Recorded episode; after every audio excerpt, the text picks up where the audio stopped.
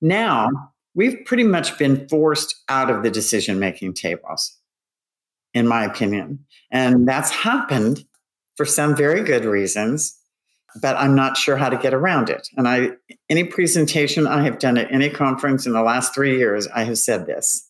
We are now paying for the support that we used to do with families, family to family, just because it was the right thing to do. And now we are paying parents to support other parents. But it's what that has done, which is not a bad thing. You know, it's not a bad thing, but it's what it has done. It has quieted the voice.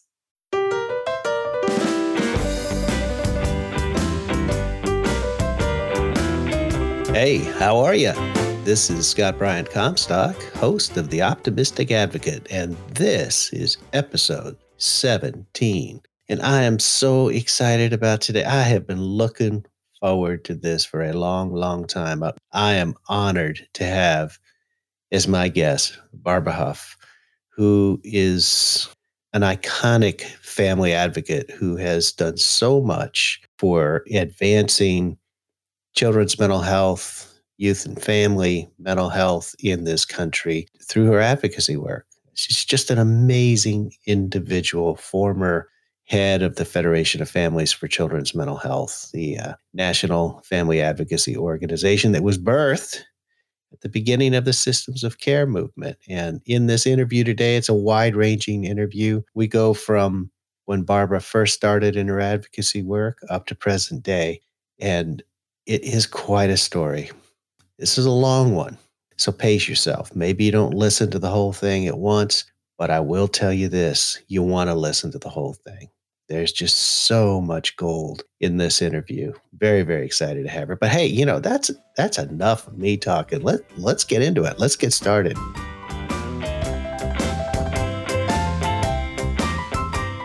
Maybe as a way to start, you know, God, I've been thinking about this conversation uh, a lot.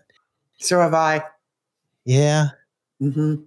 Well, then you tell me. Where do you want to start? What what what has been coming up as you've thought about the conversation we're about to have? Oh golly, a lot of things. You know, kind of what I felt like the best things I did and the hardest things I did, the worst things I did. You know, all of that is kind of you know in my mind as a director of an organization that I knew nothing about how to how to do um, nationally and you know i'm i made some huge mistakes but i made you know some great things happen. So i've i kind of thought about some of those. And i thought about our beginning days when we were so naive and um, the relationships came easy didn't they? It was incredible scott they came easy. And there was kind of a an automatic respect. And we knew we didn't even know not to trust. So we just did. Yeah. And I, I, I think about things like that that are so different today than they were then. It doesn't mean everything was perfect then. And I it saddens me to think that I feel like we have stepped back so far after moving forward so far. But maybe that maybe that's what happens you know you know before we talk about what's happening now put put that in context because i also had the same. Uh, you know, I have this funny thought. I don't know why. I I don't know why it sticks in my mind, but it was it was it must have been the se- I think the second year I was on the board, and we're in a meeting at the Mental Health Association, and Naomi Karp is talking about this guy named Bill Clinton. This guy from Arkansas. I'd never heard of Bill Clinton, and how you know we all needed to vote for Bill Clinton so I, I always say that because it just as I think now, you know, that was before cell phones, I think. Yeah, for easy cell phones. It was before social media. I didn't even have a computer, Scott. Oh, yeah. So let's go back even a little bit further. Let's go back to uh, why don't you talk to me about how did you get started in this and in, in this oh, wow. interesting life? Wow. You know, I think most mothers, they don't even know the word advocate, but is what they know is they've got to stand up for their child. And Christy had been diagnosed with a very serious kidney disease when she was 11 and the youngest of the two girls. And she'd been on massive amounts of steroid drugs and chemotherapy for several years, which had impacted her mental health tremendously, impacted my mental health, her sister's mental health, her dad's, everybody's. And we knew that. And so I started trying to find some help. And I went to the mental health center, the Child Guidance Center in Wichita, and was told that she was way too serious for anything they could deal with. That, you know, we knew she was probably di- would be diagnosed with anorexia. So I said, Well, where can we get some help? And they didn't know. So I called Rosemary Moore at the Mental Health Association, who I had known through some other advocacy efforts in the schools. And Rosemary said, There's a family in Newton who has a child with anorexia. And I'll give them a call and see if it's okay if you call them. And I tell you this story, Scott, just because it to me was my my very beginning, that very beginning notion that parents help each other, parents know, parents have the information.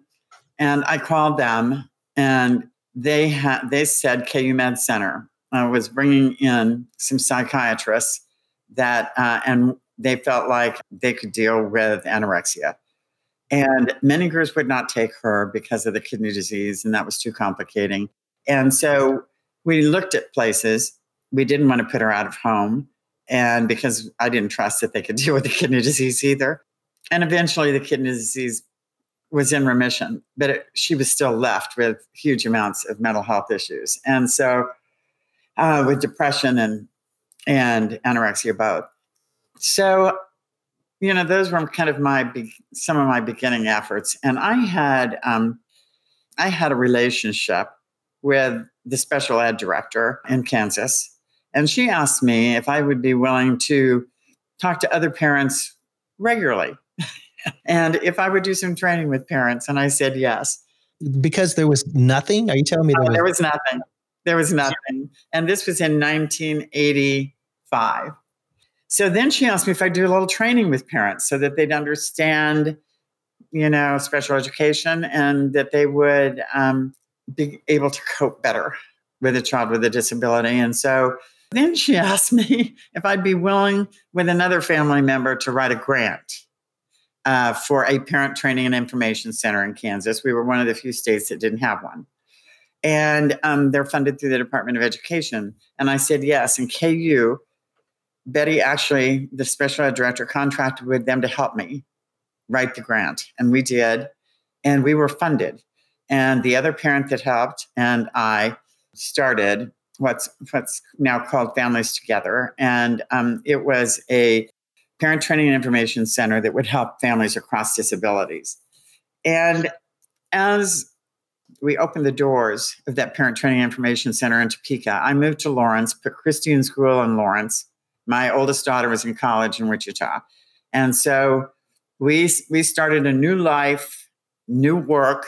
I had left a job that was very stable, uh, doing interior design work and in Wichita and had a pretty good clientele. And so it was a pretty risky deal for me. And I had been divorced through all of that with Christy. And so we started anew. And one day, in walks this man that I didn't know. And he said, You know, my name is Art Sands, and I'm uh, the new CASSP director in Kansas. And we have a grant to try to build the infrastructure for children's mental health at the state level in Kansas. And you know, we have this requirement that we must have families involved. And I hear you have a daughter with mental health problems. And I was wondering if you would meet with me sometime and talk to me about how we could involve families. And so I did that. And a year later, I'm I'm doing training for the Parent Training and Information Center, and a year later, several things happened. They offered the Parent Training and Information Center forty thousand dollars if they would serve families who had children with mental health problems, and their board turned them down. And so Art Sands asked me, well, actually, right before, right after that, Art Sands completed suicide, which just rocked our boat. I mean, I I was pretty stunned. And so the department came, the State Department came to me and asked me if I would take the $40,000 that Art wanted families to have a voice. And if they couldn't have it through the Parent Training Information Center, would you want to start an organization? I started Keys for Networking in Topeka with an incredible board of families and professionals who really believed it could be done. And we started it, and the CASSP grant ran out. And that stands for the Child Adolescent Service System Programs. Um, it was a five year grant. Every state got one, and it ran out. But in the meantime, the CASSP and their requirement for families to be involved also required these CASSP directors, like Art Sands, to bring a family member with them to every meeting, every regional meeting. And so, guess what? We all met each other. Well, that was like lighting a fire, I swear, because we had never met each other ever nationally. You know, my yeah. neighbors in Missouri and Nebraska and Oklahoma. And then, you know, so we went to regional meetings, then we went to national meetings. But let, let me slow you down for a minute yeah. because, because it's such a fundamental kind of. I could see somebody today looking and saying, What? They had to require that parents right. were part of the process. I mean, when that happened, what did you think? I mean, where, what was your what was your mindset about parent involvement at that time, or did you have one? I don't know. Maybe you didn't. Um, I'd never heard of it. Yeah. You know, uh, I'd heard of it through the Parent Training Information Center, but these were fam- the families we were serving were families who had children with very severe disabilities, and there wasn't that blame for for those parents for that set of parents. And for parents who had kids with mental health problems, we were looked at as the problem, definitely not the solution. So for the PTI parents, there wasn't the blame. It was right. We welcome you. And, yeah. And you know, when we gathered together and looked at each other, you know, we realized we were pretty normal people who had kids with a lot of problems.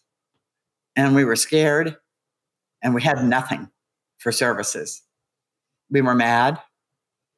And I swear, Scott, when people ask me, you know, what was it like to get started? And I said, it was like the movie Network, where you throw open the window and say, I'm mad as hell and I'm not going to take it anymore. And that's exactly what it was like.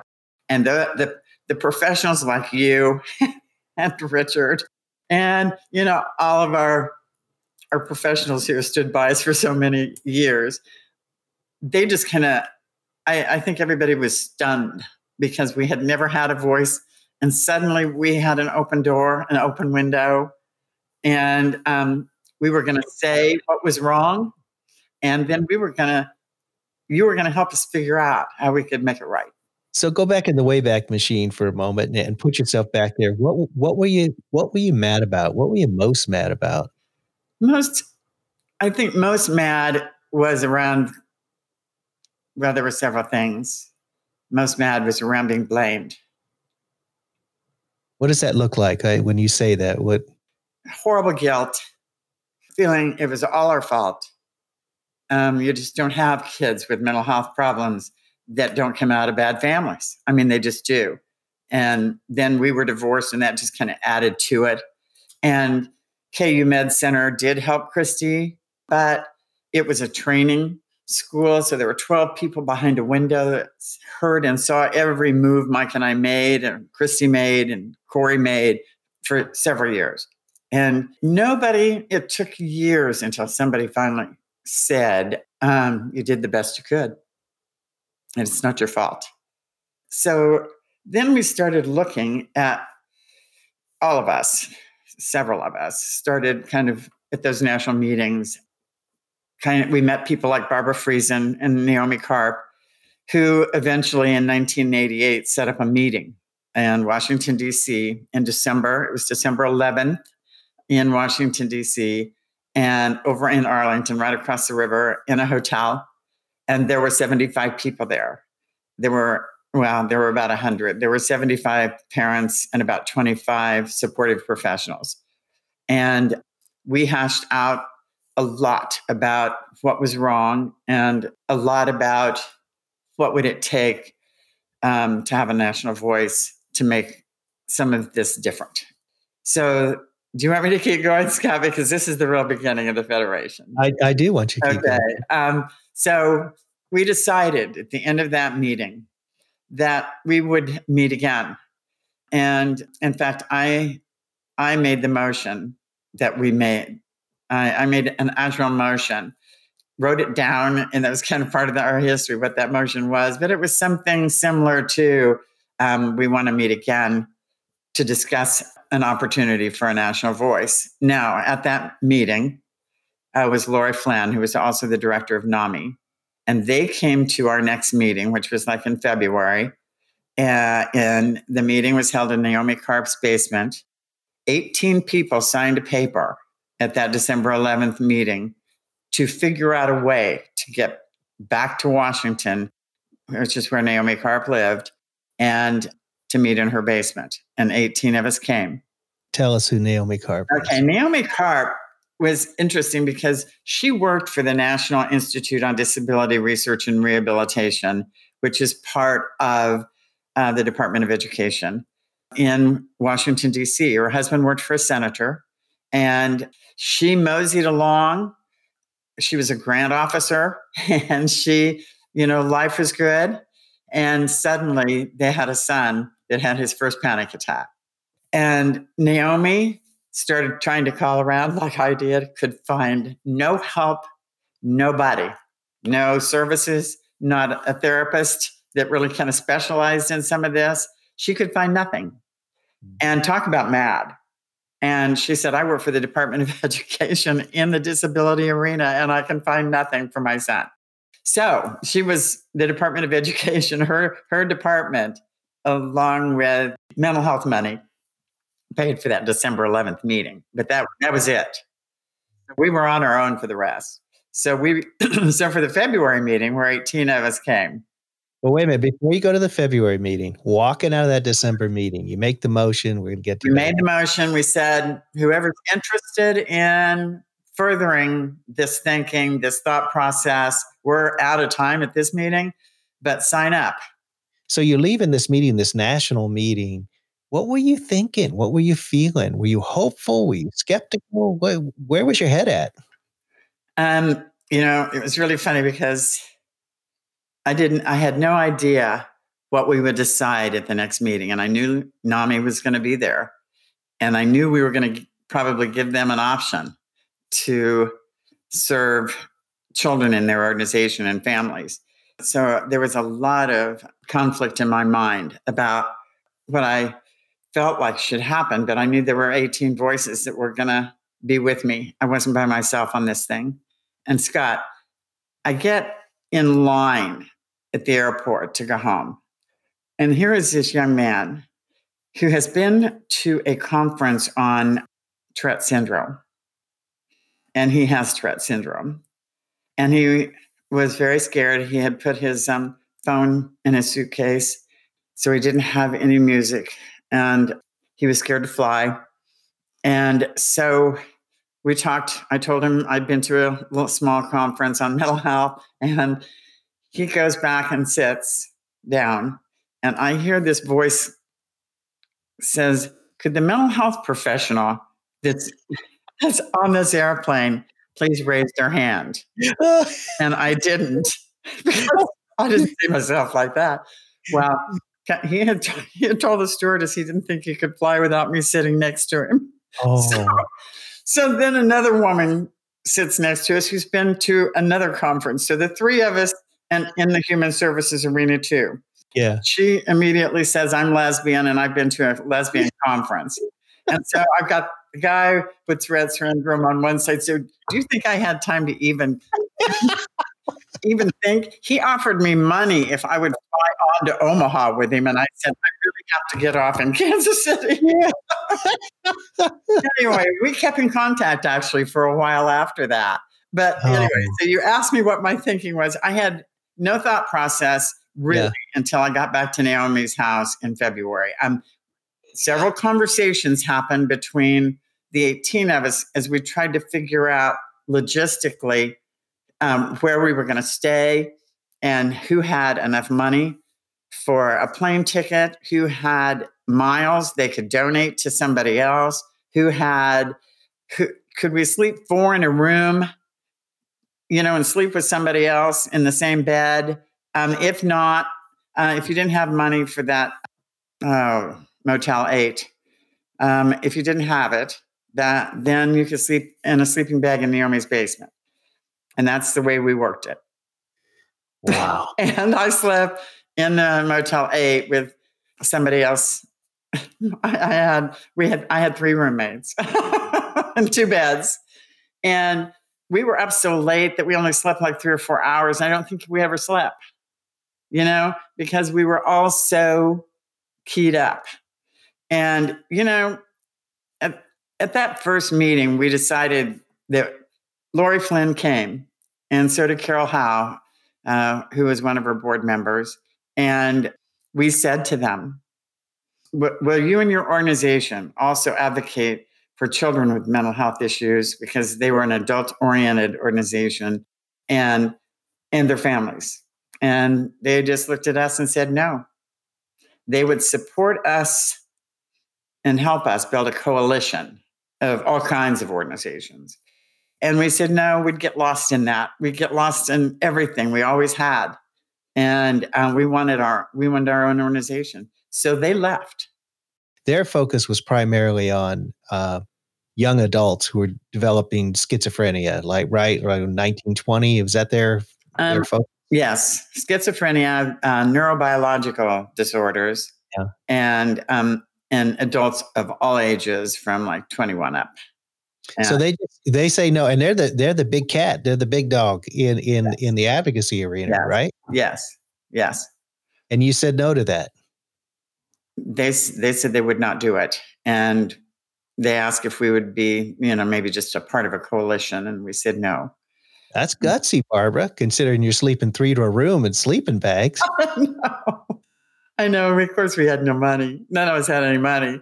And several of us were running statewide family organizations. Like I was running, you know, Keys for Networking. But we, in the 18, we had a woman that was at two women, three that were African American. We had Dixie, Native American. You know, we had a, a real uh, it cut across a lot of cultures, a lot of uh, ethnicities, and a lot of socioeconomic. And we had a woman from Alaska, uh, Yvonne from Alaska, and the way of some people had gotten there was like Yvonne from Alaska. They had a supportive State Department that actually gave her a budget to travel, and she was running the family organization there in Alaska. So, so we had you know, we had a lot of frequent flyers rolling around and, you know, a lot of stuff going on to get there. So you say no to the offer to become part of some homogenized quote unquote coalition. So so then what? Now that you closed that door.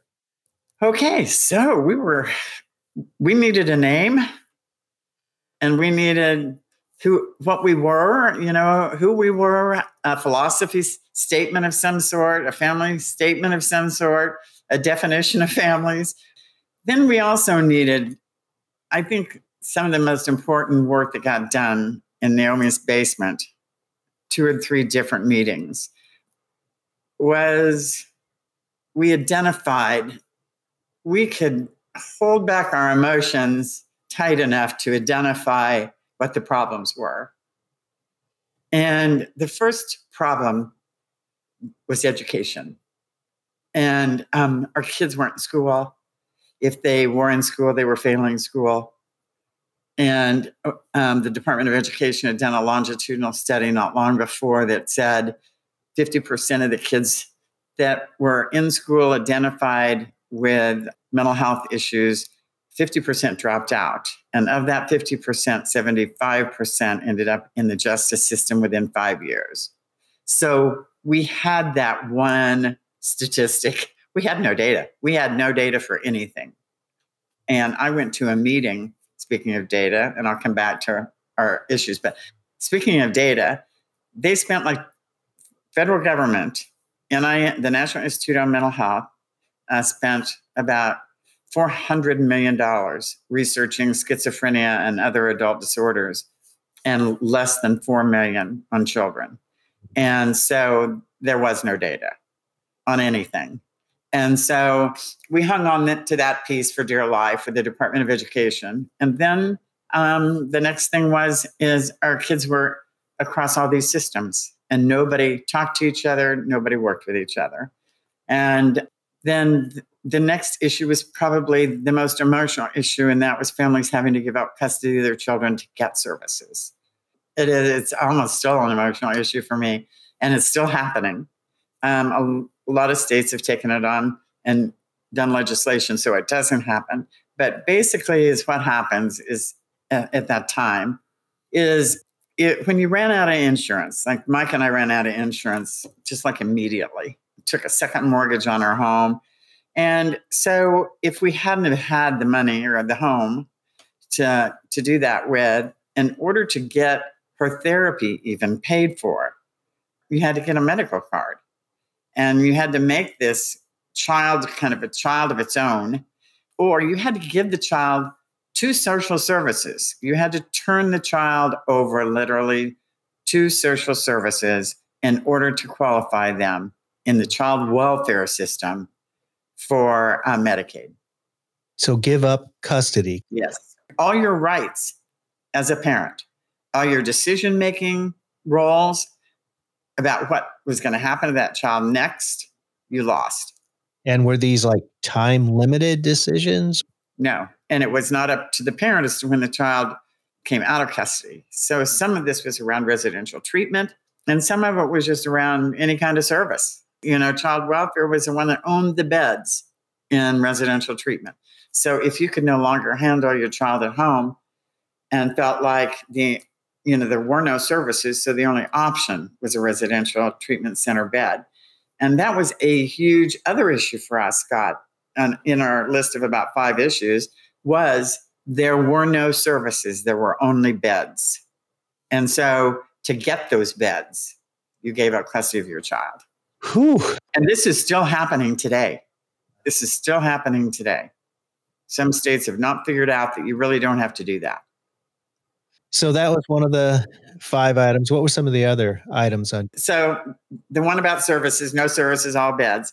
And then we had a huge, if we were going to have services, we had a huge workforce development issue. We had nobody to provide them, and we had no universities training them. Uh, the only thing that was being trained was clinical services, um, either a clinical social worker or a therapist, a clinical therapist, and or a psychiatrist. So that was it.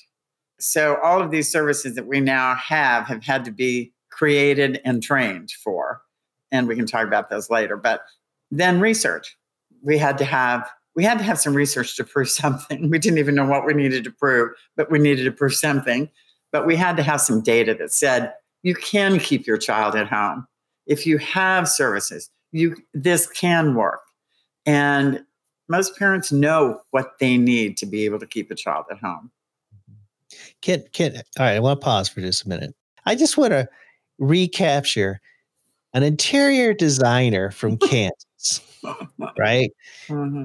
Trying to get services for a child. They go through her and her, at that time, husband, they go through their insurance. That's all wiped out. The state uh, asks her to create something because nothing exists.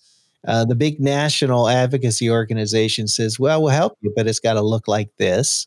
And this incredible advocate said, yeah, no, I don't think so. We got to figure it out. She finds an ally with the Department of Education and Naomi Karp, who agrees to hold meetings in her freaking basement mm-hmm. where people are sleeping. This small, I mean, you talk about um, grassroots.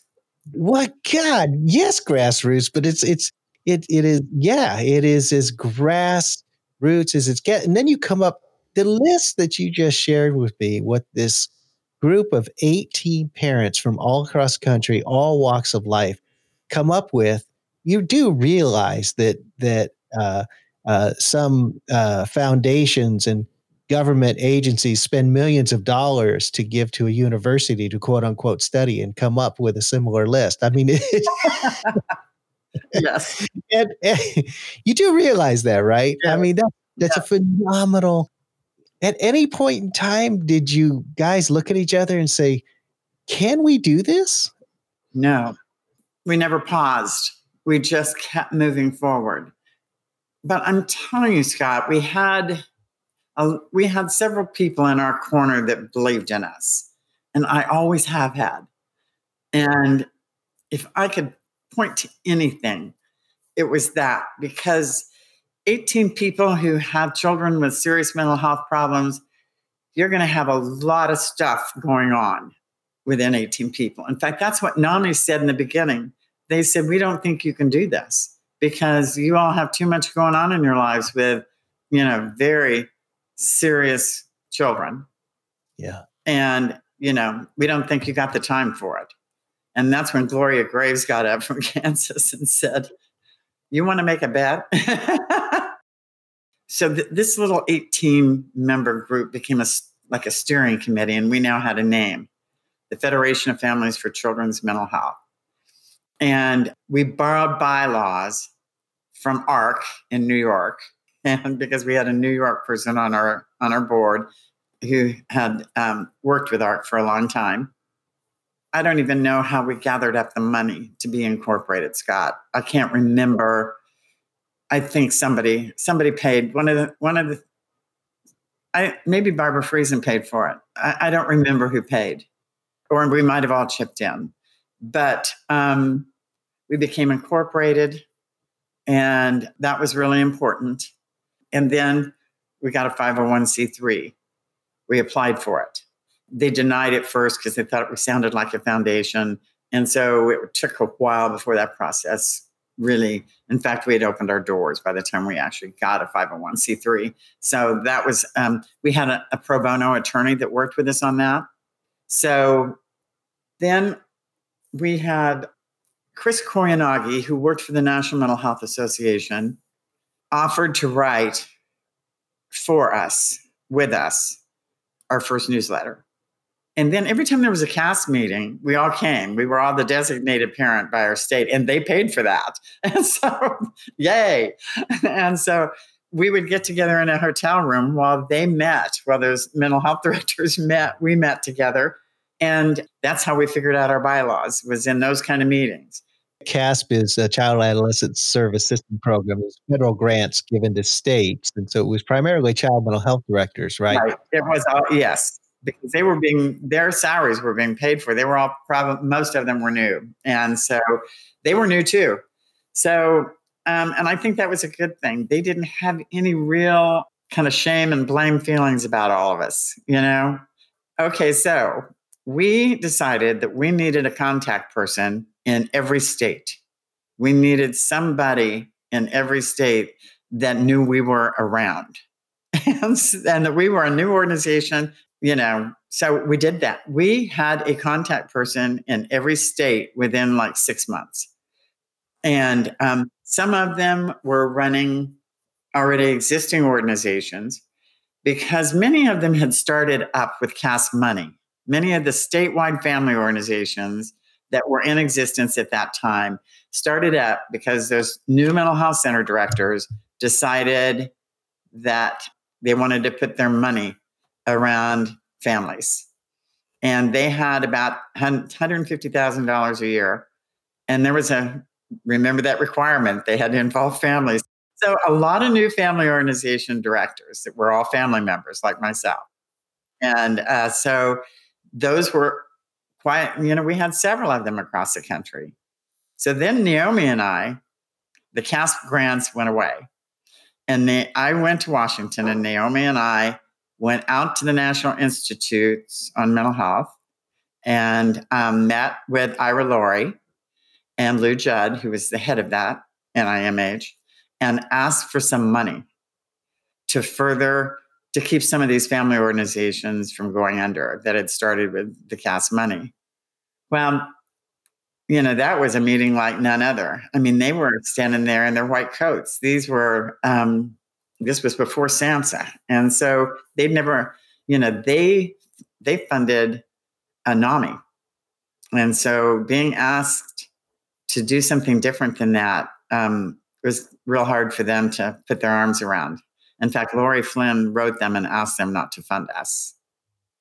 And so, even with all of that negativity, um, they did decide to fund five family organizations across the country.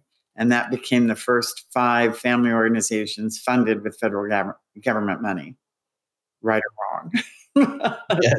we we'll get to that part. Yes. yeah. Right. So th- those were some kind of major steps that then happened as the Annie E. Casey Foundation was putting together their Urban Children's Mental Health Initiative. Now, are you living in in uh, Alexandria at this time? Or are you no, still back no, in no, Kansas? Because we still had no money.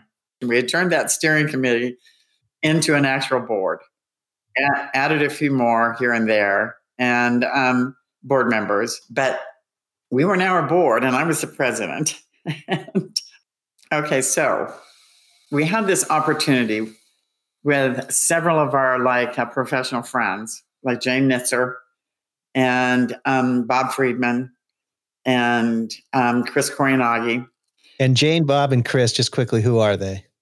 Okay. Bob Friedman was a um, director of a research and training center at the University of South Florida, whose research was around children's mental health services. Chris Koyanagi was the policy director at the National Mental Health Association the woman that offered to help us write that first newsletter, and um, Jane Knitzer, the late Jane Knitzer, who at that time was the executive director of the Center on Poverty in New York. I'm not saying that just exactly right.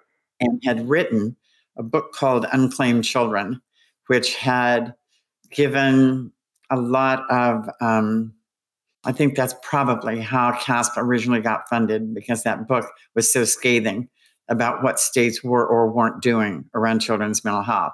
So those three prominent people were sitting on a board um, for the Annie E. Casey Foundation, an advisory board around their urban children's mental health initiative that they were getting ready to put in full gear. And those three people said, Seems to me like you need somebody to help you so that you get community and family involvement. And they had no idea who that would be. So they suggested that they fund the National Federa- or the Federation of Families for Children's Mental Health. They suggested they fund us to do that work for them or with them in partnership with them. it was a partnership. And Doug Nelson, who was the director of the Casey Foundation at the time, came to meet me in Kansas and just basically said, you know, what does a tall, white, blonde woman think she's going to do with this very diverse initiative? And I looked at him and I said, well, I I really thought that we could hire the right people. And so in the meantime, I took a 6-month leave of absence from my job in Kansas and moved to Alexandria the National Mental Health Association gave us very reasonably priced space in their building and supported us 100% all the way with anything we needed. So uh, I moved, and so I wasn't the president any longer. I was the kind of interim executive director, and I was there to open the doors, hire staff, um, with you know help the board hire staff, and get everything we needed going before I went back home. And so I ended up staying. Uh, they didn't interview exactly the person that they wanted for the executive director and asked me if I would stay. And I said, well, maybe for another year. so, I remember this. so I actually moved. Interestingly enough, uh, some of the impetus for me staying was that Christy had moved out there and I had just begun to put some services together for her out there in Alexandria that um, I felt like we're going to help her. And so that was the other reason that I stayed. But by then I was pretty committed. And I was pretty committed that Casey Foundation, who gave us $500,000 a year to open our doors and to help them with their initiative in five different communities, all communities of color, uh, and that they would pay for our operations for five years. And after five years, they wanted us to be on our own, that they would continue paying for projects that they wanted us to help them with, but they weren't going to be paying for operations. And talk about talk about the break of a lifetime. Five years. Yeah. Yeah. And so they they were the most incredible people to deal with. And you get very spoiled working with a foundation that really believes in your work because your work is their work and their work is yours, you know, and let, well, let me ask you because yes, that's huge. But I, am just curious: Did Doug ever, Doug Nelson, ever kind of follow up with you after that opening comment? What's a tall, white, blonde woman, you know, think she's doing? Obviously, it turned the corner. They had faith in you. What I mean, what did he say? Um, they asked me to come to. Um, I'm trying to think which community it was. Might have been East Richmond, Virginia, they asked me to meet with the foundation. Uh, asked me if I would be willing to meet with the Casey Brad, the Jim K. I think I'm trying to think which Casey brother, but um, if I would meet with them, and you know their mother, you know they are UPS money, United Parcel Service. It's, it's their foundation. They have they have more than one, but this was one of their foundations, and the brother that was really kind of in charge of this particular foundation and I and Doug Nelson got in a van and toured the neighborhood. And Doug Nelson said, I really didn't think you could ever pull this off, Barbara. so he did. He said that. I didn't. He said, You have so far exceeded any expectations we ever had. And he said, and I just, I wanted this Casey Foundation owner uh, to meet you. But in what way? What I mean, what I, am um, really curious. okay. Our charge, our charge was to mobilize families in five communities, all very, very poor, uh, mostly African American, but um, East Little Havana was all Hispanic. Yeah, and so I think they thought well, I know our, our grand officer was Betty White. And do you remember Scott at that conference she came to? Scott Scott was our our conference planner volunteer at the time. And it was like our second com third conference. Anyway, yeah. we asked her if she'd like to say a few words. And of course she gets up behind the podium. And this is before we had started. This was in November, I think. It's we had just gotten our money. Well, no, actually, we we didn't have our money yet. They had made the commitment to fund us, and she gets up and she said, I, I, "I'm telling you what, right now, this is the whitest group I've ever seen, and I'm coming back next year, and it better look different." you remember that, Scott? I do. I do. I said, "Okay, okay." So in the meantime, I think we had just okay. So we so so we got started. I hired Mary Telesford he was the most incredible community organizer from Washington, D.C. And Mary had a child with very serious problems. And how did you find Mary? You know, I got on the phone and I started calling places like the Urban League. I started calling places like NAACP. I started calling places, and I would preface it with, "I need to find, I need to find a person of color who is a community organizer who has a child with problems. so oh, okay. So anyway, I interviewed, I think, maybe three people. And one one of the other ones I hired on as a consultant off and on. But anyway, I hired Mary. And, you know, Mary's first job was to go meet with people in these communities. And let me see if I can remember. East Little, East Little Havana, um, East Richmond, Houston, Massachusetts. What is one? Uh, oh, Roxbury, Massachusetts. And we had Denver for a while, and then Denver was gone, and I think we were down to to those communities. And so, uh, let me tell you that we were in the throes of doing some focus groups in those communities and in some other communities um, because we were getting ready to write a document called Finding Help, Finding Hope.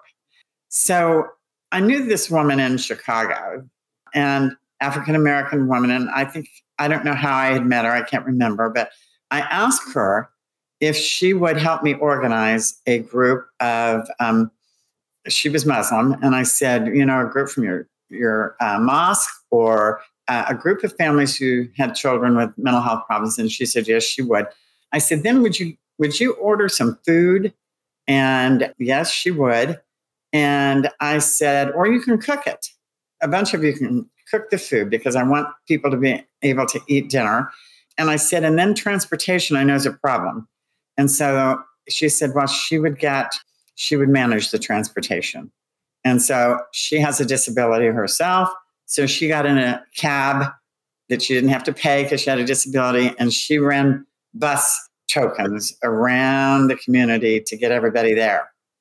And I thought that was magnificent. So I send her a check for her time and her um, food and those bus tokens, everything I could think of. It was like oh, several hundred dollars. And I um, sent it UPS to her. And I get a call. And she said, Barbara, she said, hon, I live in a red line area. And I said, a what? And she said, a red line area. We don't have banks. I said, oh, I'd never heard of such a thing. And so, to make a long story short, I ended up sending her some cash, UPS, but which I shouldn't have done, but I didn't know what else to do. Mm-hmm. And so, Mary, I said, Mary, why didn't you tell me to not send her uh, a check? That she's in a red line area, and I didn't know about those. And she said, honey, nobody taught me about white things.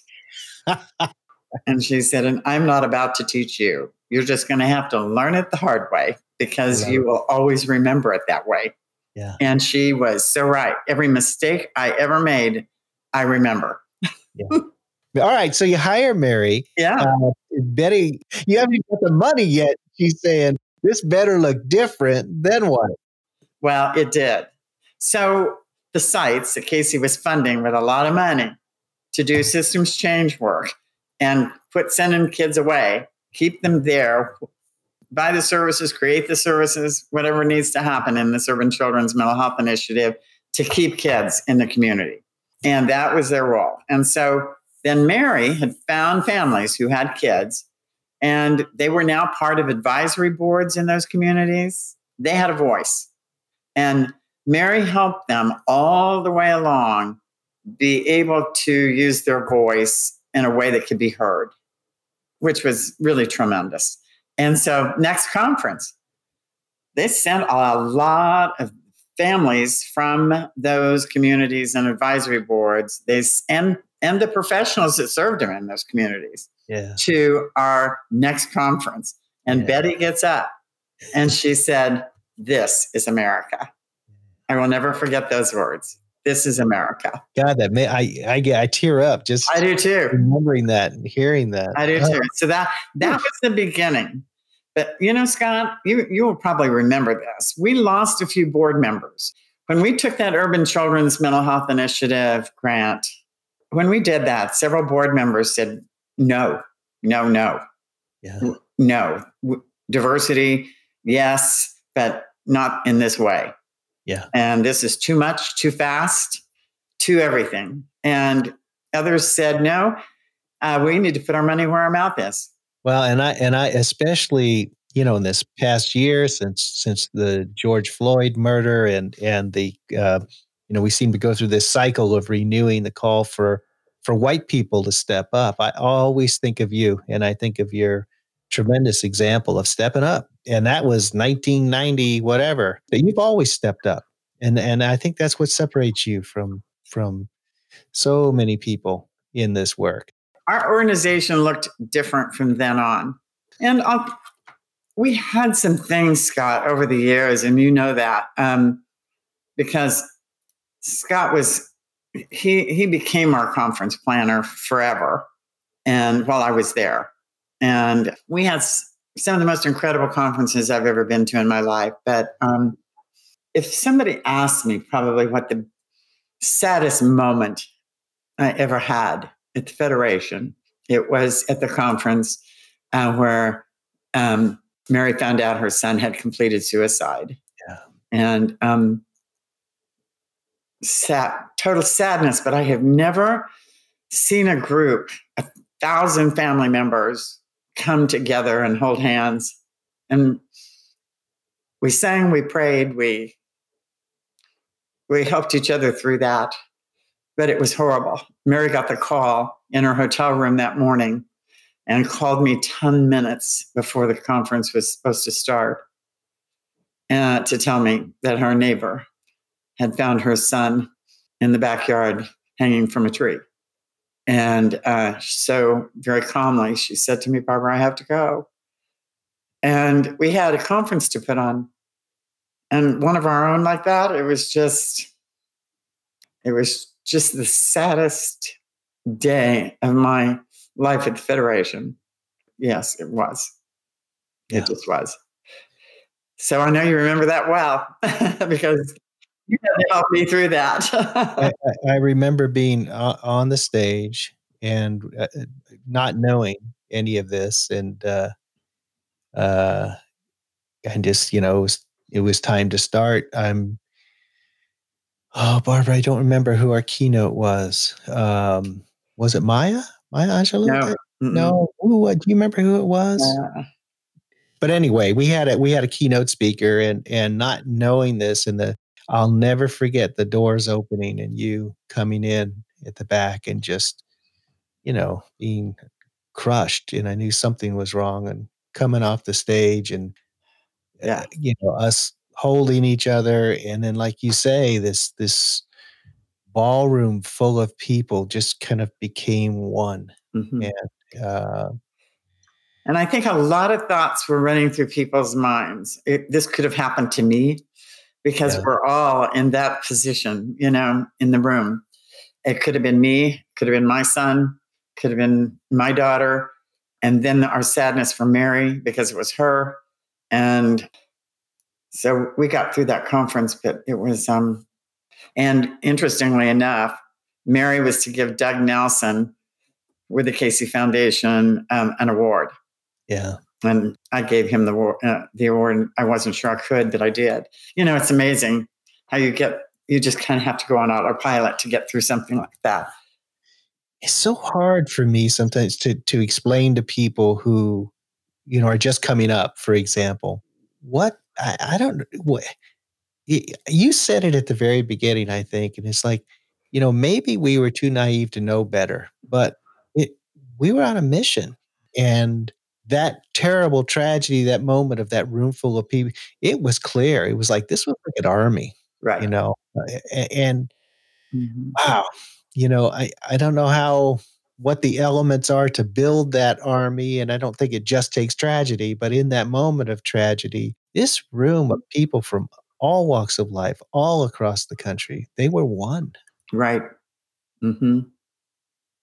They were and to a person, I think it was clear there there was no question that we wouldn't continue because this went on through the weekend, right? You know, and and but kind of like you say, I guess like you say, I don't know, I'm kind of struggling for words. Continue stronger, more resolute, right? Even more, you know, the battle was on. You know, I mean, it was going to keep going. Yeah. It was like we we know we know we've always known why we were here, but we really now know. You know. So let's let let's continue. Uh, that yes, you're right. That was a that was a pivotal moment. Um, there have been many pivotal moments. The other exciting thing um, that is that has to be mentioned. I'm afraid if I don't mention it now, I'll forget I, I came to Alexandria in April of 1992. So we were an unfunded organization from 1989, as we that was our planning year. Then 1991, then we we were funded April 1st of 1992. It was my first day of work, and the older President Bush was president at the time, and the National Mental Health Association had put together a group of women who were le- who were congressional wives, and Christy and I actually spoke to them a couple of different times. And one of Kansas congressmen's wives was in that group, and a lot of um, and Tipper Gore was in that group, and Tipper Gore actually chaired the group, and they took on children's mental health. That was their mission was to better the world for children with mental health problems. And so the National Mental Health Association sponsored that group. So they had Chris Koyanagi, the policy person at the National Mental Health Association, and I, while I was living in Kansas, helped write the system of care legislation. And Chris wanted a family perspective in it and, and involved in the writing of it. And so she would write and send it to me. She was writing for George, Congressman George Miller's staff uh, for a piece of legislation to be passed. And so it was over a period of a year before I actually got to Washington that we worked on this. And Senator Dole and Senator Kassebaum from Kansas were very instrumental uh, Congress people in the passage of that legislation. And so I I met with their staff. I talked to their staff on the phone. And so in April, that legislation was about to move forward uh, under the Bush administration. And in July, you know, Chris, I'd be at my desk and Chris would call and say, We have got to get the senator from New York on board. Can you call your family organization in New York, who was Jenny Wood? And I called Jenny and I said, Jenny, can you get 25 family members to call your senator and tell them to vote for this piece of legislation? And she did. And Chris Koyanagi called and said it worked. It worked, it worked. And so that legislation passed. And it wasn't without a lot of, you know, this is, that's just a small piece of what it took. But it was passed along with a bill about dirty needles. yeah. And so I thought, I don't care where it's placed, you know, just pass it. And so, so they funded after that, a year later, um, and the first five system of care sites, communities, and states were funded with a million dollars each uh, because the appropriation was for a million for, was for five million dollars. Actually, it was maybe four sites, and a million of it was for technical assistance and you know other things. And so that's how care legislation. yeah. So I, I just let's. I think we just need to pause for a minute uh, because I, I want you to hear this. That the person we're having this conversation with helped make that whole systems of care movement happen, and she doesn't get the credit for it but she is now. When I first met Barbara, it was in Portland, Oregon at the Families as Allies training. And I look over and I'm some hotshot punk from North Carolina professional who thinks he knows it all. Mm-hmm. And this woman introduces herself and, you know, she her background is an interior decorator. Wait, I'm, I'm here to create change and I'm here with a interior decorator. Well, that interior decorator could kick some serious butt, man. And I think what I'm most grateful about in our friendship is that my initial reaction was to what you had done and how wrong that is, but how that is so typical of what happens with parents and professionals in this world. You know, the, the professional comes in with this perception, which is limiting, completely limiting. That's what I love about our friendship because you really taught me, you know, uh, uh you know, a dear colleague of ours, Tessie Schweitzer, just passed, and uh, I wrote about her. She was one of my teachers. Well, the person here, Barbara Huff, is is my ultimate teacher, you know, and in terms of uh, understanding the power of what can be done. And I think that's why I stayed. I think that's why I stayed, is that I thought, I saw Jenny call those 25 people, and I thought, we can do this. We now have a piece of legislation that will provide services for children in communities, in states like has never happened before. And this is not about beds. You can't spend the money on beds. You must spend it creating a system of care across systems Yeah. um, that will serve children and families. And look what it's become, you know, for and you know, like anything else, it's got its incredible strengths and its and its flaws, but there's nothing that doesn't. But what a force it has been over the last 30 some odd years. So all right, so that happened. So now you got to be feeling pretty good here, huh? Yeah, I'm feeling pretty good. We get to hire another staff person. We hired Trina Osher, who um, had actually done a position paper for us on the reauthorization of IDEA. And if there was ever a kick ass person, it's Trina. And so she wrote that position paper, which was phenomenal, but it said it just like it ought to be. So I thought, we need her. You know, parent of two children, she had adopted, and they were still at home. and she had energy to do this. And she lived in the area. And so we hired Trina.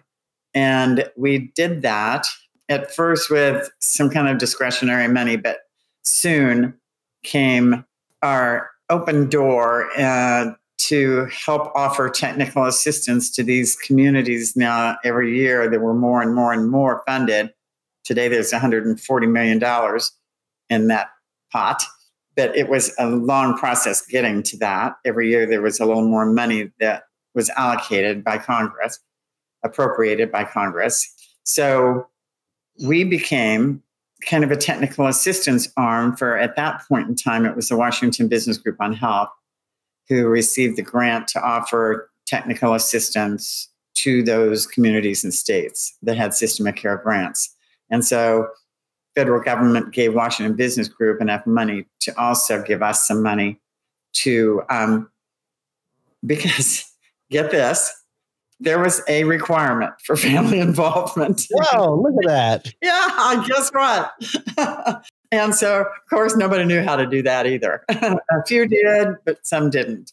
So I think, you know, after a little bit of time, there was also a requirement to start a family organization if they didn't have one, you know? So we were gaining some momentum in that.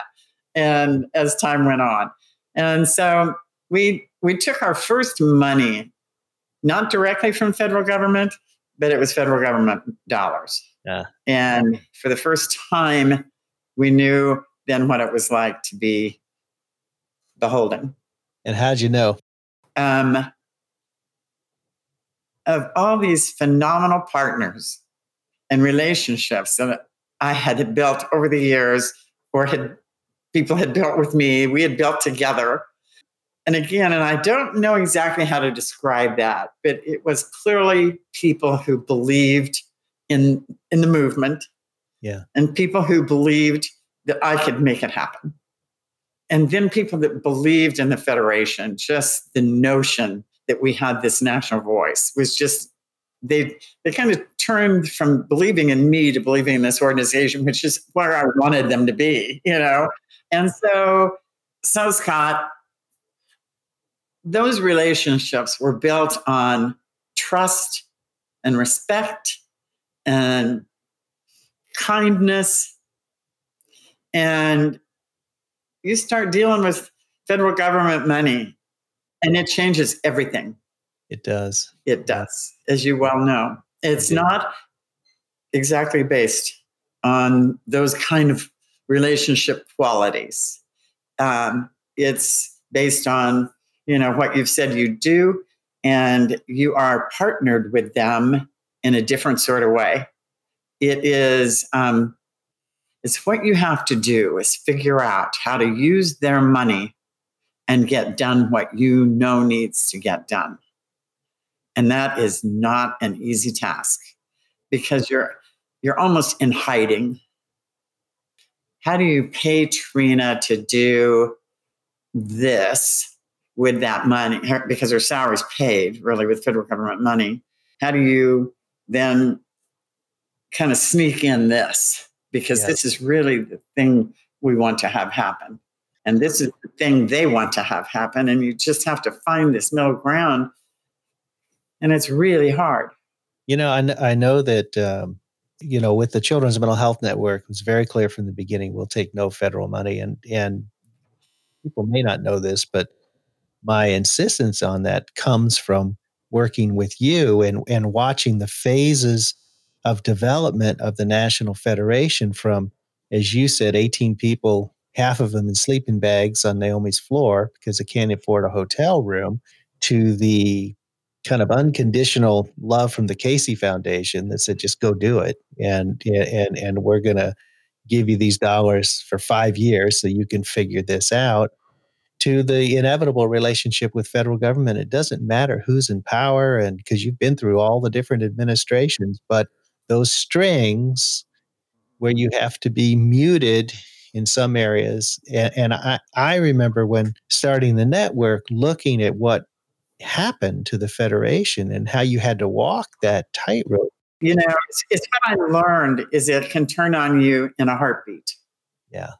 It can just turn on you in a heartbeat. And if you have let your whole organization be funded by that money, even if it's even if it's money that doesn't come directly to you from federal government, that goes through Washington Business Group on, on Health or Georgetown University, TA Center, um, no matter no matter how it comes to you, it is federal government money. And I think I realized this most when David Osher and I, David Osher at American Institutes on Research wrote the technical wrote for the technical assistance grant, and we had that for like eight years. And David and I wrote it in partnership with one another.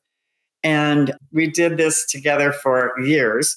And is what I realized as a principal investigator, meeting with federal government weekly and trying to figure out what would make them happy, whether it was even the right thing to do. Yeah, was, was wrong.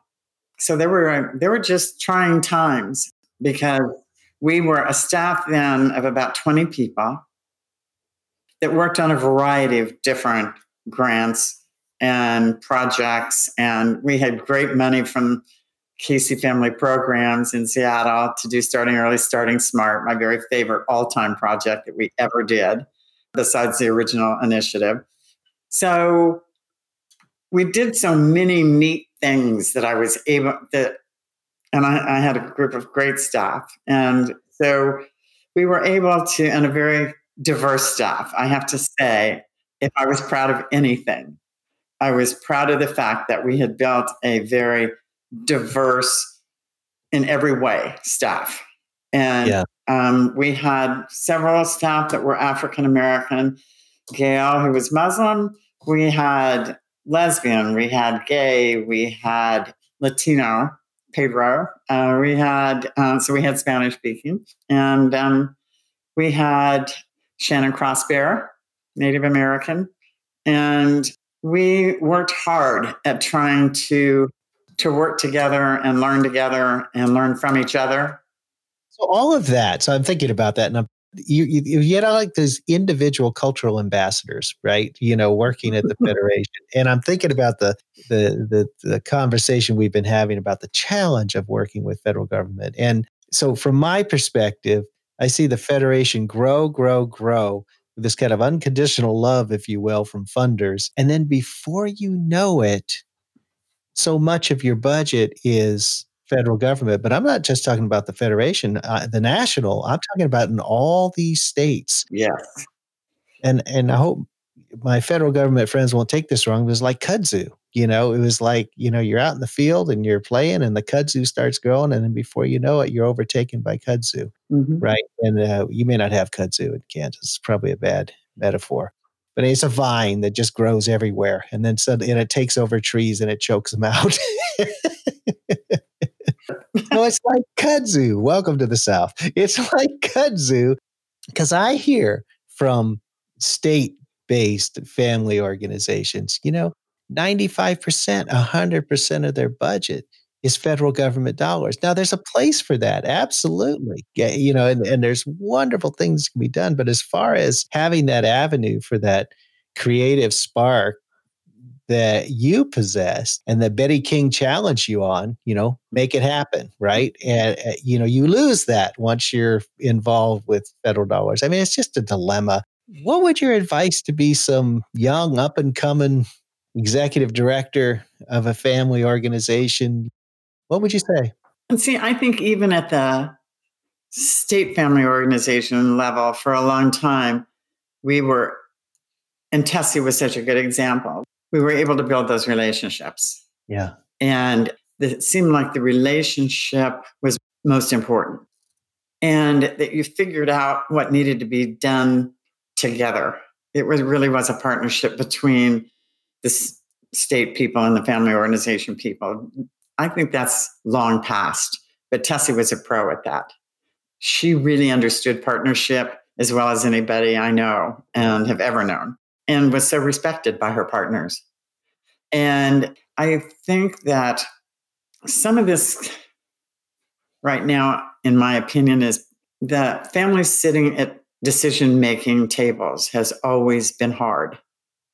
Families having a voice at the policy table, you know, where decisions get made, that it's always been hard for our partners to think that we played a role there and that our voice made a difference there. And it was just like, why can't we do that? You know, we can do it. You can follow suit, you know, rather than allowing us to be involved in the planning, the implementation, the evaluation, all the things that we know places for families to be. It seemed like our partners were more willing to allow us at the table planning for our own child. That part of it came easier because there was none of that in the beginning. And that came easier for people to think that you could, that actually parents knew their own child and they knew what they needed to be able to keep this child at home. And that came, and respect for that opinion came easier for some reason than sitting at decision making tables with our partners. And so we've always had to be kind of cautious and play our cards right at those decision making tables or they wouldn't have us. Right. And so not it wasn't a matter of saying what we knew they wanted to hear as much as it was to be diplomatic about how we say it. Yes. Okay. Now we've pretty much been forced out of the decision making tables. Yeah. In my opinion. And that's happened for some very good reasons but I'm not sure how to get around it. And I, any presentation I have done at any conference in the last three years, I have said this. We are now paying for the support that we used to do with families, family to family, just because it was the right thing to do. Yeah. And now we are paying parents to support other parents. But it's what that has done, which is not a bad thing. You know, it's not a bad thing, but it's what it has done. It has quieted the voice because not only um, are they not invited to the table anymore, because you see their staff, like anybody else, when they are invited to the table, they don't dare say what is really on their mind if it's not what's on everybody's mind because they're going to lose their job and Scott, that's not a good place to be. No. So, how we teach and train families to be and professionals to be able to be at those decision making tables together is um, uh, we've got a lot of work to do. And that, as much as anything, kind of that saddens me because I see the need for parent to parent support and peer support. I see it. Youth peer to peer support. I see it.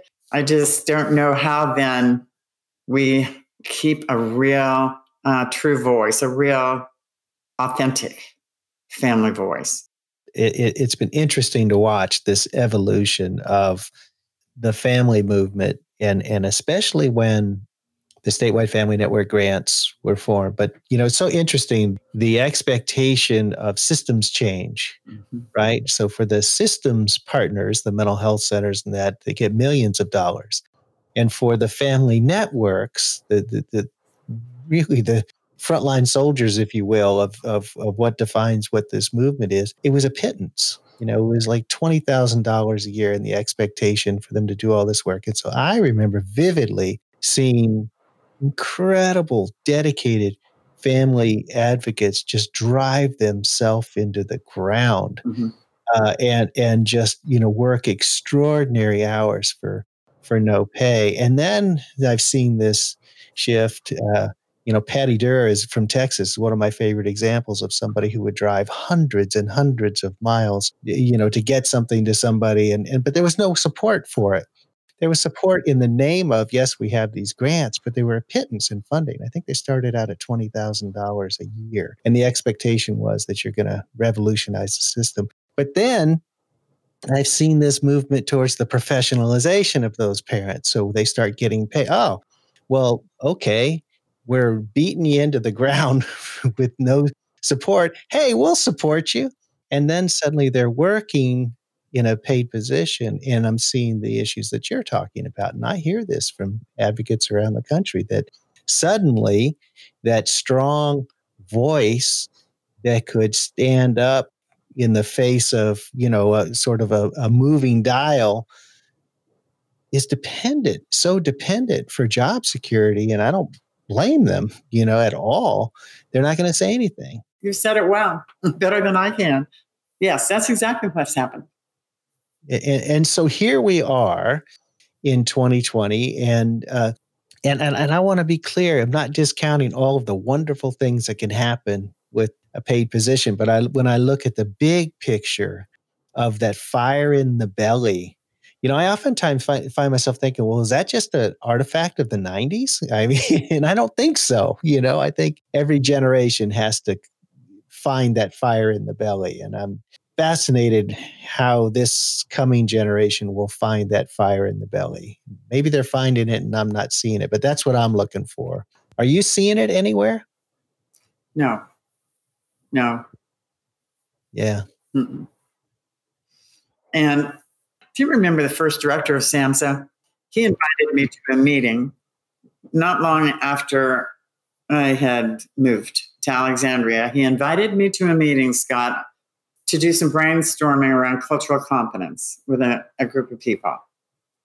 And I got into the meeting, and there was no one of color there. I had taken an hour and 10 minute metro ride out there.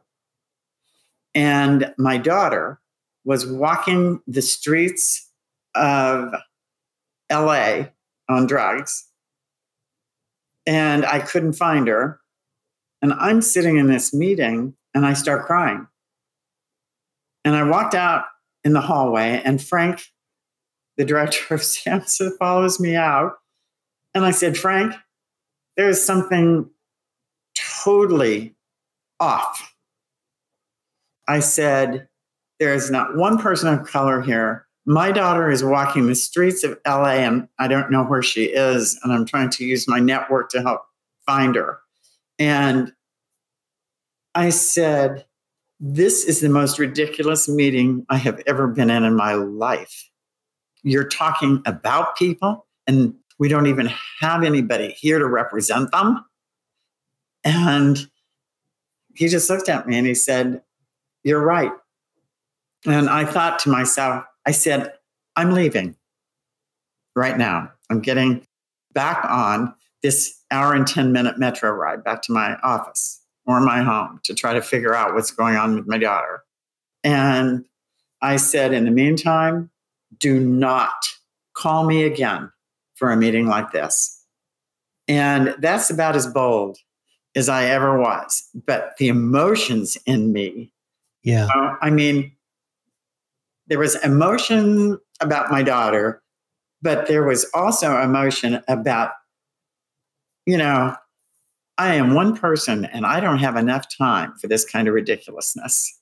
You know, yeah. you got to think better before you waste my time like that again. And, you know, nobody can say things like that to the director of SAMHSA now. Right. Instead, you're cozying up for money. And Scott, I don't know how to I don't know how to make that different anymore. But even people like Bill Ray, who are longtime advocates in this work from way back, you saw what Fire in the Valley did. You know, as partners in some ways, and in other ways, you're professionals in the field watching um, what could be done. You know, in every single way. Let me ask you what what is your um, what's your proudest moment uh, uh, as head of the federation, as head of this national movement that didn't even exist before you got involved? Um, you know, I'm going to tell you what was the personal proudest moments mm-hmm. first. Okay. Um, I decided that maybe Doug Nelson was right. What does a white, blonde, tall woman think they can do with this? And so I I didn't even ask the Casey Foundation. I just spent their money and did it. I visited each site. Well, not each site, several of the sites, but it's what I basically did is I decided that I didn't know and understand these cultures at all. So I spent five days in the Watts in Los Angeles with Lois Jones and Grandma Bell. Mm. And in a boarded up building. Can, can tell tell us who uh, Grandma Bell and um, there were some people that we had met early on in this life of the Federation, and she was a grandma raising her grandson, and lived in Los Angeles and became, you know, just a, I, I was her biggest fan. She was just a great woman, and Lois Jones is the one, basically a parent in Los Angeles who worked for the Parent Training and Information Center, I think, for a while. And Lois challenged me early on to learn more and not just read about it or hear about it, but jump in there and live it for a little bit. And so I did. I went to Los I went to Los Angeles and the Watts, stayed with them for five days. And my stomach was so upset on the airplane coming home from eating collard greens because I'd never eaten them and I ate them every single day. anyway, they loved it because we went to a restaurant the last night I was there and then I flew home on a red eye. But we went to this restaurant and at night it was very scary. And they said, You don't have to be scared, you're with us, we'll take care of you. And we so we go into this restaurant and we're sitting there, and of course it's all African American. And in walks this white woman, and I said, "What do you suppose that white woman's doing in a restaurant like this?" And they just broke up laughing, and they said, "Oh, we have really done a number on you now, Barbara. You don't remember that you are white." anyway, that, that was kind of a priceless moment. Then I did a sweat lodge with Menaja Hill. Yeah. Um, early on, and then I went to East Little Havana and spoke, of course, no Spanish. And they were so they were so thrilled I was there and would spend time there and learn about what they were doing there. And so and talk to them about their kids. And we had an interpreter the whole time. But they I was more upset that I didn't speak the language than they were that I didn't speak the language because they they knew I was trying. So I think that to take a risk and jump into those cultures like that that I knew nothing about and had people help me all through the all through it. Um, number one, I was proud that I had built the relationships enough that they trusted me to come in to their world and make their world mine for a short period of time. And I I went into that sweat lodge and I didn't do very good. I got not quite to the end. And I thought I was going to die. I couldn't breathe, you know, I just, and I couldn't concentrate spiritually on what I needed to do because I was just so not prepared for the physical part of a sweat lodge. And they just stopped the sweat lodge. You know, Barbara, go lay on the ground outside for a bit.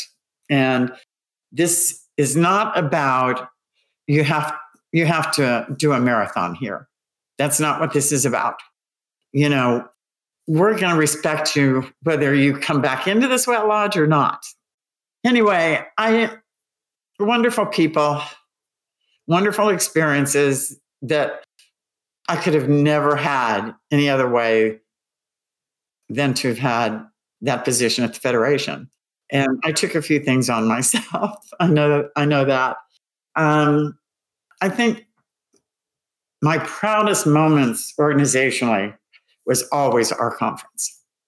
To look out there and see Scott, you know, 1,200 people, 1,000 people that were dancing with each other, that were, you know, and every conference was a lesson learned for, for you and I, everyone. I mean, the original ones were, you know, trying to cater to everybody because we tried and we really did try. we did. We had the one woman, Scott, that came that would not would not stand at a square table or a round table. Didn't think her child had eaten well enough in shock here, so we ordered up a hamburger for him. You know, I mean, it was we just wanted everybody to have this experience that would be lasting in their lifetime. And I felt like every conference for me was an experience that lasted a lifetime. And I can't thank you enough for that, Scott, because you made it happen.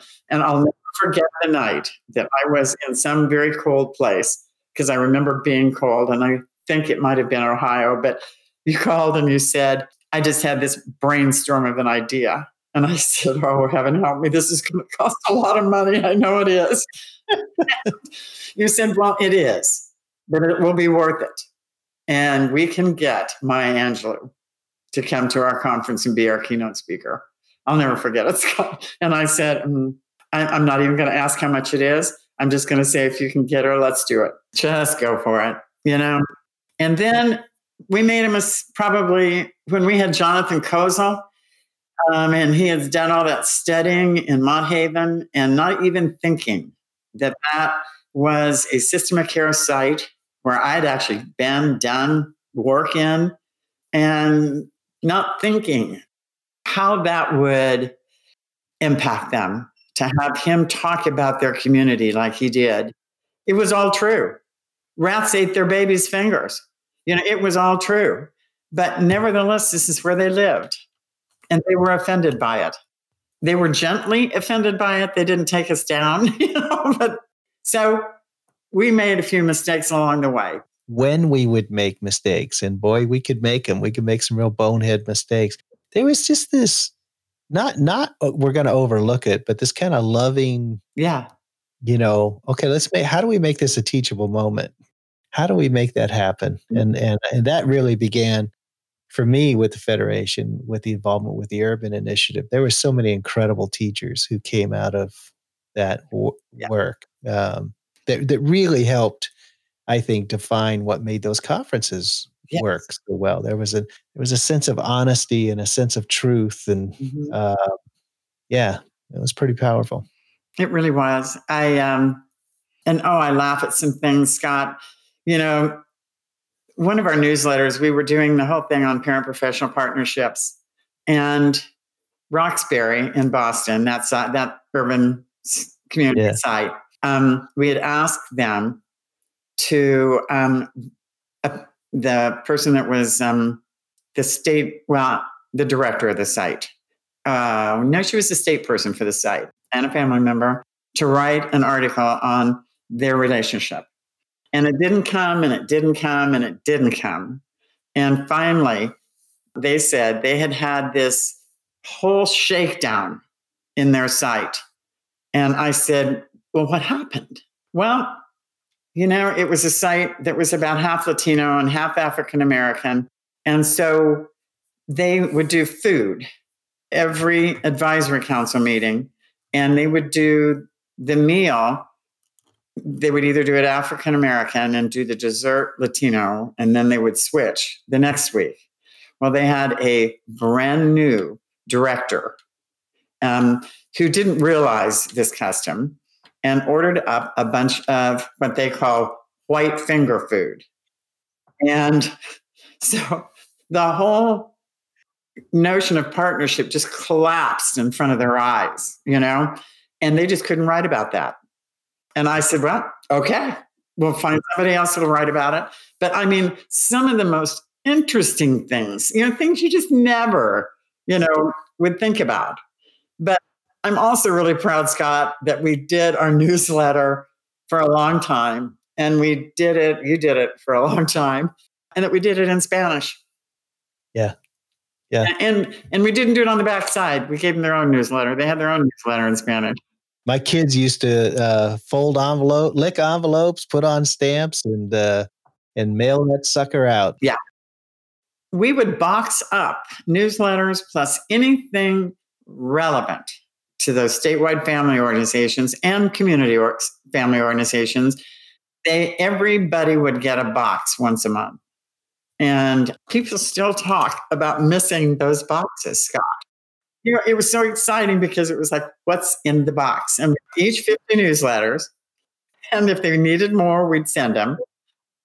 I and operated all of that on a shoestring, and Scott mostly volunteer. And what we did pay him, he gave away. So it's like, let's finish up this conversation with uh, uh, our favorite Zoom question. If you could have a Zoom call with anybody, living, dead, fictional, who would it be and why? mm, Joe Biden, Okay, why? because he's going to be the president. And this sounds crazy, Scott. His appointments make such a difference.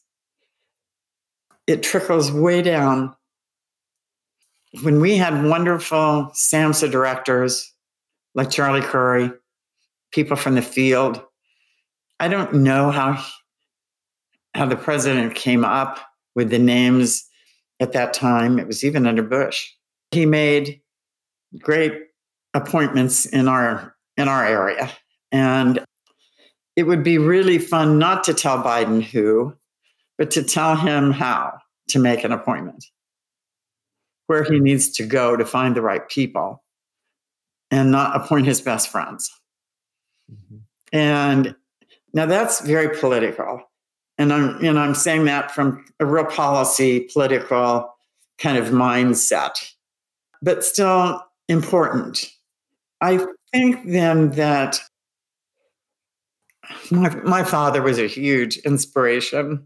He made sure every child with a disability got to the Shrine Circus every year.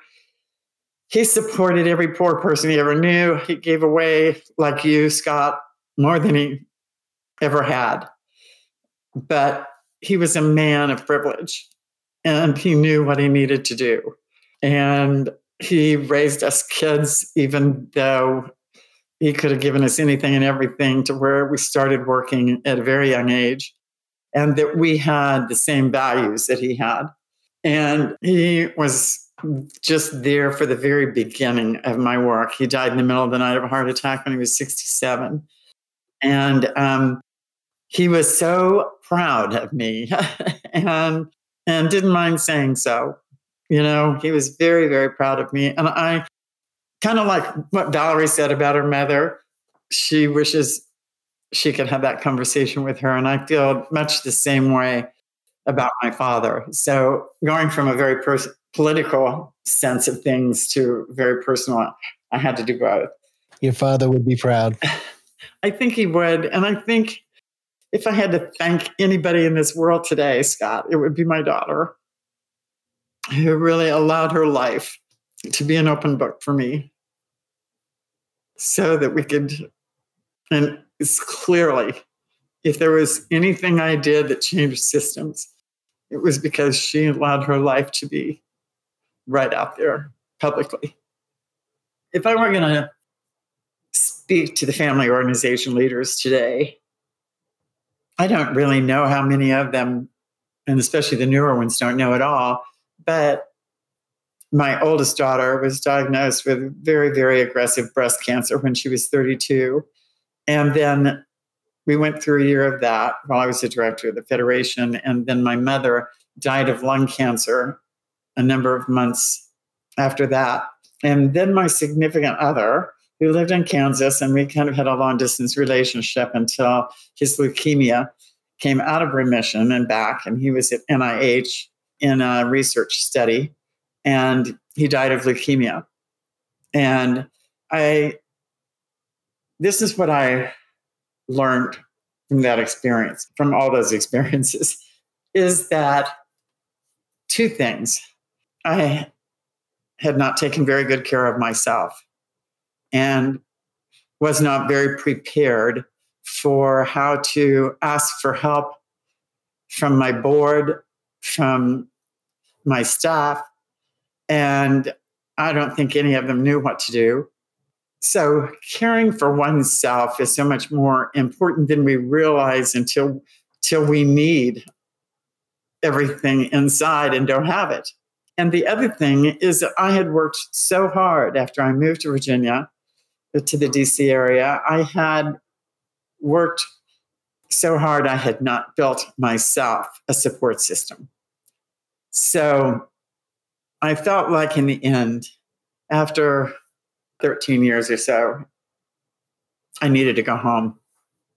And I needed to go home because um, I felt like everything, I just, a lot was gone, and I wasn't going to be able to rebuild it unless I went home, where I knew I had support and family. I would say to all of those out in the field, do it now. Take care of yourself before some things start collapsing around you and you don't have enough inside to do it. And so do what you need to do for yourself. Good advice. Barbara Huff, you are a national treasure. All right, my friend. Blessings to you. Same to you, Scott. Oh man, what what a wonderful, wonderful interview. What an amazing individual is Barbara Huff.